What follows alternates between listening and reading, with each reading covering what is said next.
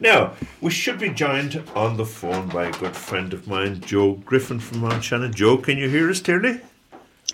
I can indeed. Ah, How are you doing, Tom? You're coming across loud and clear. And as I said, I've known you for many years through the snug, mostly. I Yeah. suppose that's where we met first. Yes, indeed.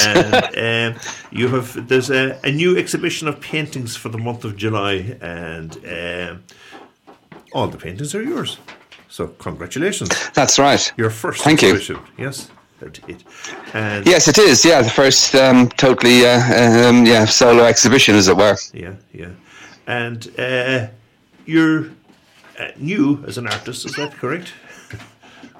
Yes, I, I only started um, dabbling in watercolors when I took retirement from UL, where I was a lecturer for a number of years, and uh, I needed something to occupy myself. So uh, my wife, who uh, you you also know is a poet, um, uh, she suggested because I doodled a bit from time to time that I should uh, have a go at doing some painting. So I decided I would uh, explore and see if I could achieve anything. And uh, here I am six years later, spending several hours every day, sometimes totally frustrated and sometimes producing paintings that are, well, some people like anyway, so that's good. And I notice you give uh, Natalie Elbaba a credit for uh, the Yes. Oh, yes. I mean, uh, everything comes down to Natalie. I remember when I um, was thinking of having a go at watercolors, uh, and I looked around for local artists. Now, I had known Natalie for some time, but through the fact that she used to own uh, uh, an old timber cruiser on Lough Derg, which was uh, an older sister ship of the one that I eventually ended up buying in the UK, which was quite a coincidence. There were only two of that type in the country. But I knew Natalie and I knew her uh, as an artist, but I didn't realize until someone suggested that she also taught art. So one Thursday morning, I trolled over to her house um, near where the seed savers are in Scariff Yes. and um, I was the only man in the class. I think I might have been one of the younger people in the class. It was, uh, you know, a well-established group of ladies who came every Thursday morning and worked with Natalie. And I didn't know one end of a paintbrush from the other. so Natalie put a, a banana, kind of a bit of a bruised banana on the table in front of me and said, Here, have a go painting that. And I said, I have absolutely no idea where to start. Natalie took me through the basics, and uh, an hour or so later on, I produced something which everybody could recognise as a bruised banana. So I was quite pleased with that. And Natalie said, You seem to be taking to this naturally, so you should do some more. And thus my journey started. Good morning, Joe. Long time no see. I'm Patricia Ann, and uh, I, I would have been in UL at the same time that, as you were.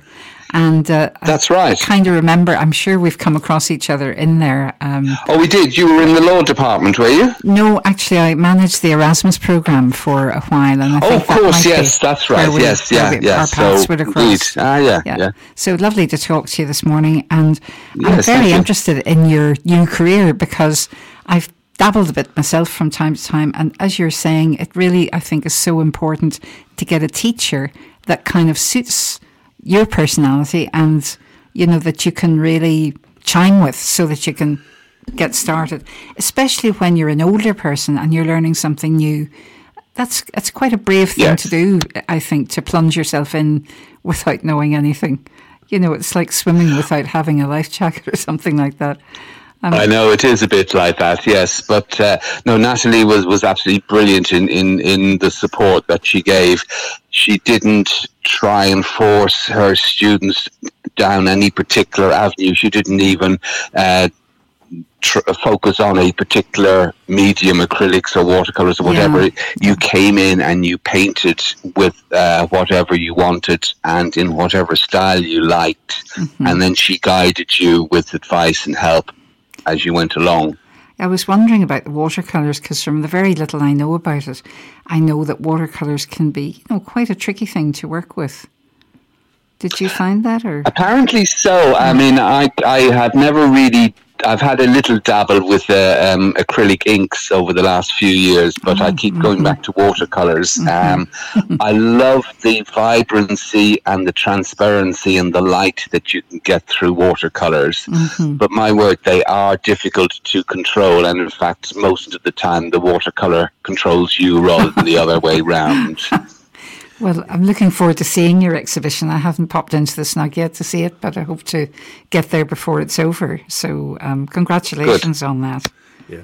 Joe, I noticed that, you know, um, I suppose art is in your DNA, is it?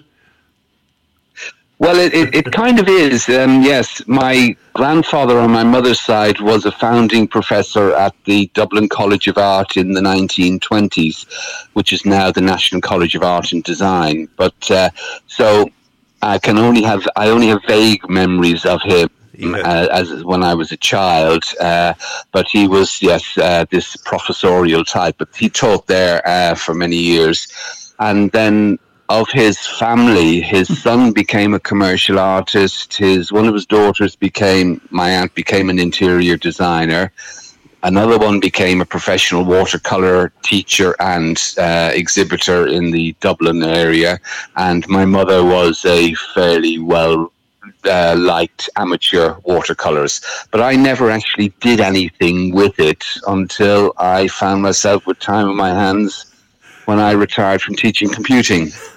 and uh, I don't know whether it is the influences or the, the DNA or what, but uh, I've taken to it. And although it's frustrating at times, I do love the creativity that comes along with it. Well, I said I'd like to congratulate you on your first exhibition, and it's on in the Snug, and the Snug is open, I think, from is it Monday to Sunday, and it's uh, He's oh, no, he's open from Wednesday to Oh, Sunday. He closes Wednesday, Mondays and Wednesday, Tuesdays. that's right. Wednesday, Slip of the tongue. yeah. Yeah, Wednesday. so and it's there all day long, and uh, I would love people to come in and just have a look. And uh, uh, my details are in the snug, so people can give me feedback if they've got any observations, especially any other artists around who might be listening. I'm always keen to hear uh, and connect with other artists. Yeah.